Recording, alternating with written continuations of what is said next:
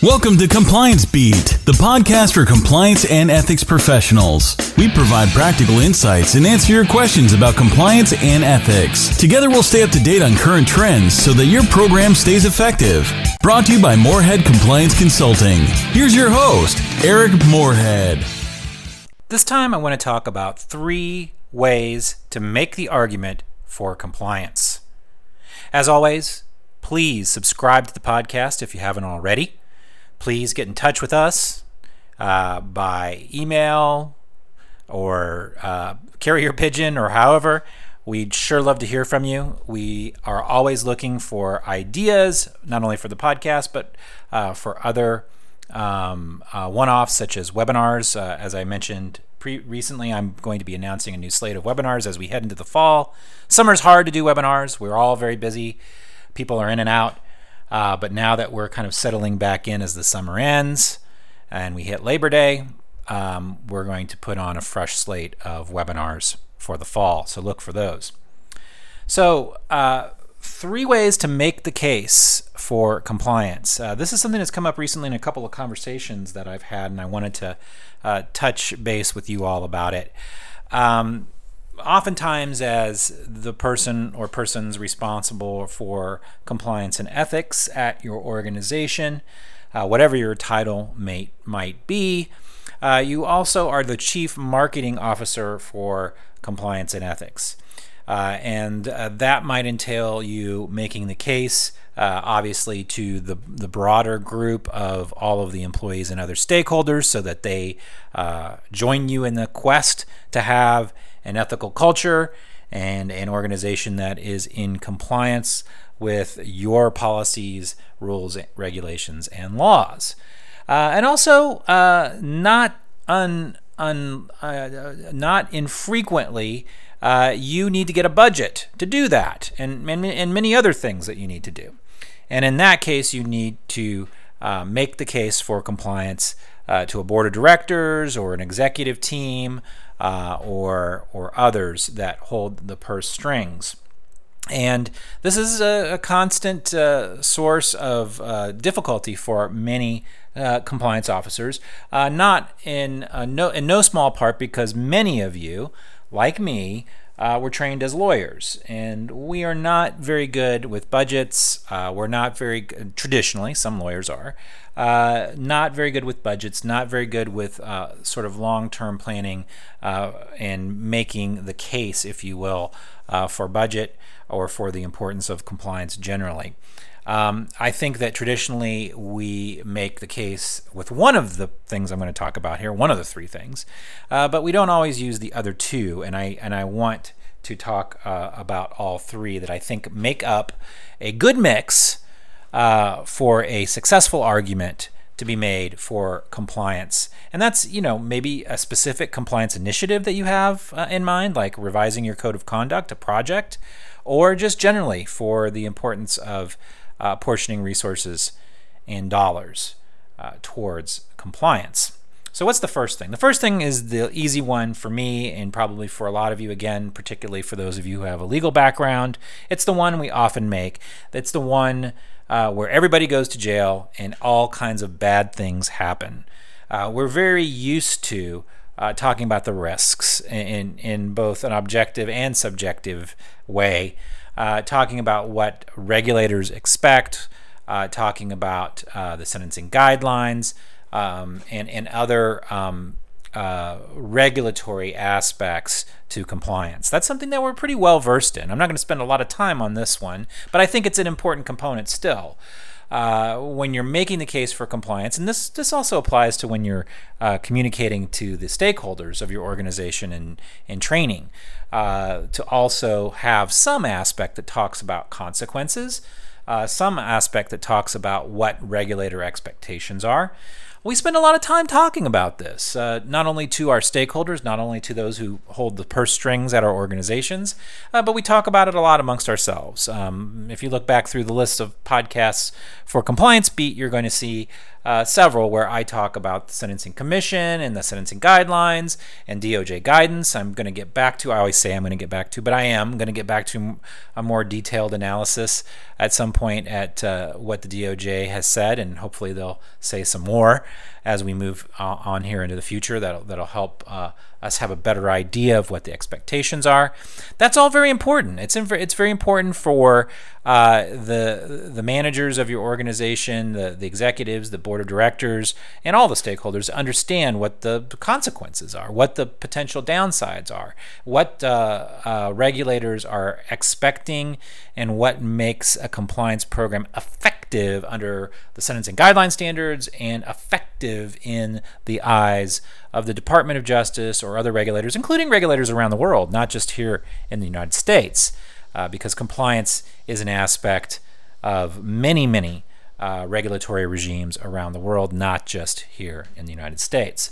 So that's an important thing. And and I, as I said, I think this is the one area where where uh, many people uh, who are responsible for compliance already have a pretty good handle. Uh, they already have some ammunition in mind, uh, some some some war stories to talk about uh, where things have gone wrong, or uh, they have uh, the 2017 February 2017 DOJ memo in their hip pocket to talk about what the expectations are. So I think we have this fairly well in hand. If you don't feel that you do, again, check back. Um, uh, on some of the podcasts that I put out in the last year or so that talk about the DOJ guidance. Uh, I think that will give you uh, a lot of ammunition, if you will, uh, for that first piece of making the case, which is uh, what I would say is sort of the regulatory risk, uh, worst case scenario component of, of making the case. The second thing that I want to talk about is an empirical case, and an empirical case based on primarily benchmarking.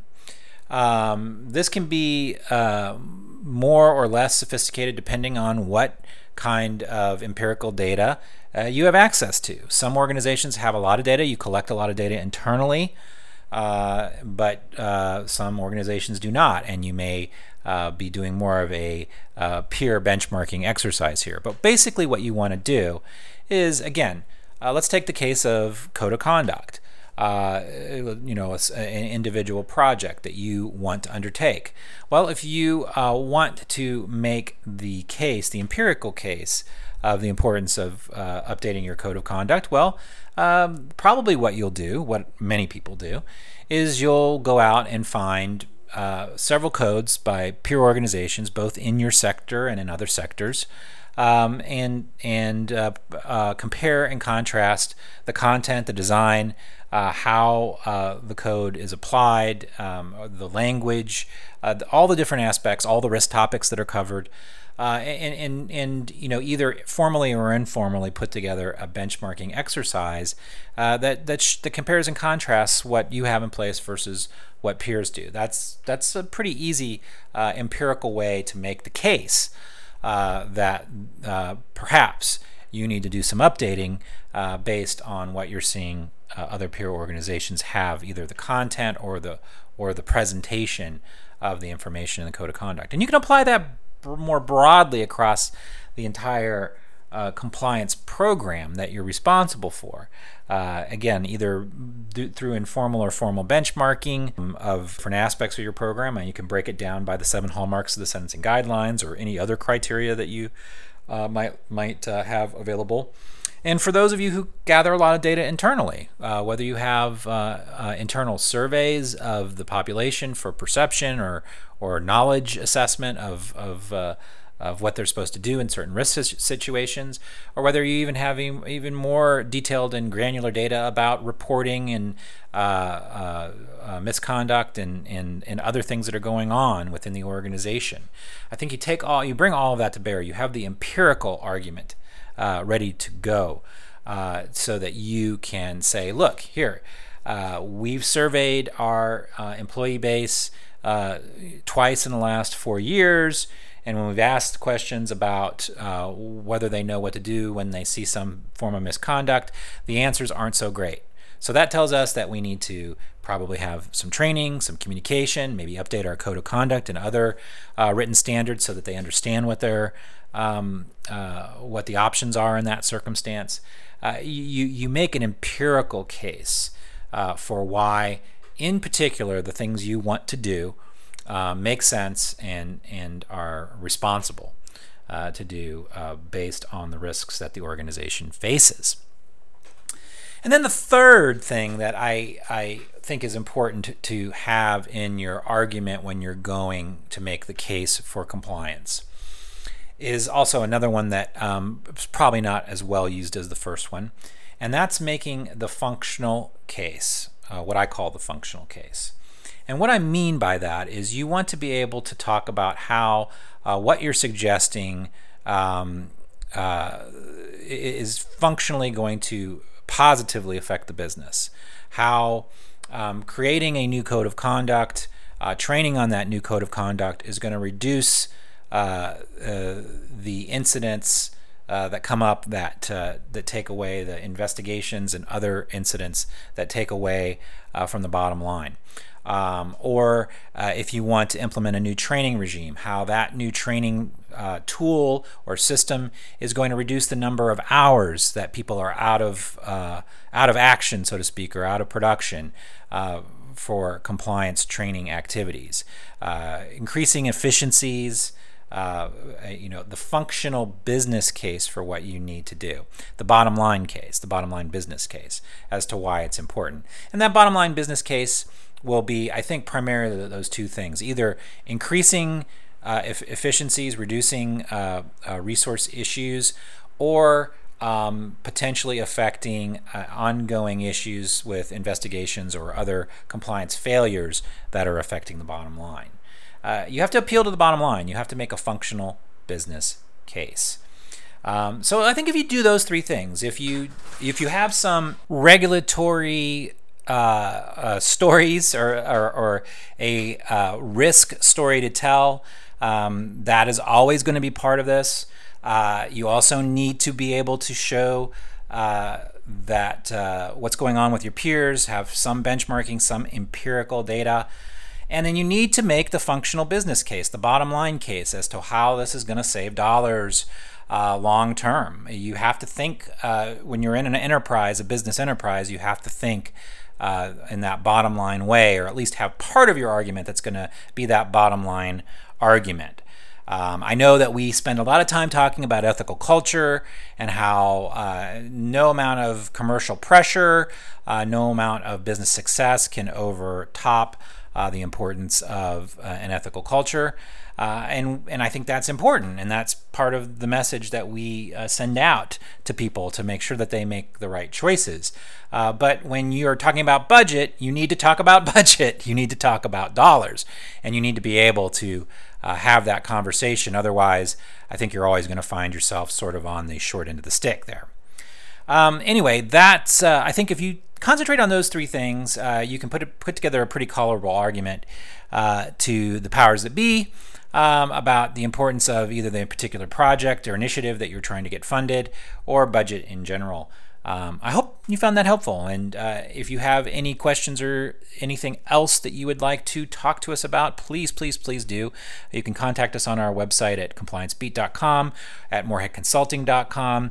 Uh, or you can email me directly. As always, I'm happy to get your emails at eric at moreheadconsulting.com. Uh, until next time, thanks very much. Thanks for listening to Compliance Beat. Check out our website, compliancebeat.com. This podcast is brought to you by Morehead Compliance Consulting. Be sure to check us out at moreheadconsulting.com.